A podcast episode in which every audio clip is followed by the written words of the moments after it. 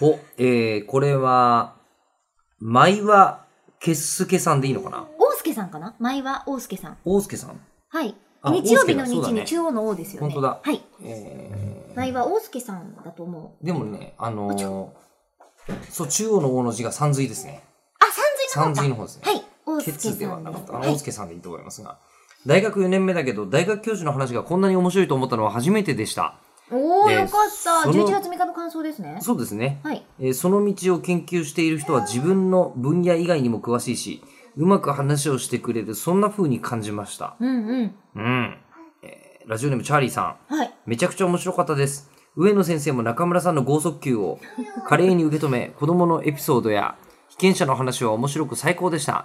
世の中は大学教授のコンテンツ力を見くびっているうーん。という感想をいただいていたりとかですね、はい。するのですけども、あの、このチャーリーさんは、自宅の鍵をメッキメッキにする研究は見に行けなかったのですが、朝日祭の中でそういうサークルがあったんですよね。無教室など響きがないほいうやですね、ほうえーほう。面白い研究を見て帰りました。理系大学の学園祭は一味違うみたいなへことー。を言っていただいておりまして。かと思えばですよ、はい KSN さ、うんん。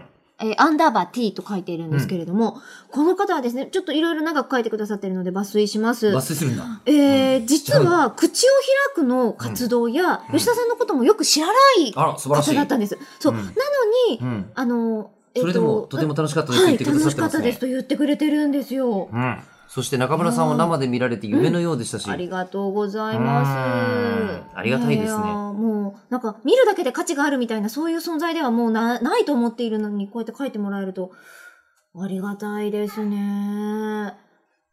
おー龍之介さんからも。はいはい。いただいておりますね。人体と電気信号について、まだまだ解明されていないことも多いとのことですが、えー答えがない研究ほど面白いというお話。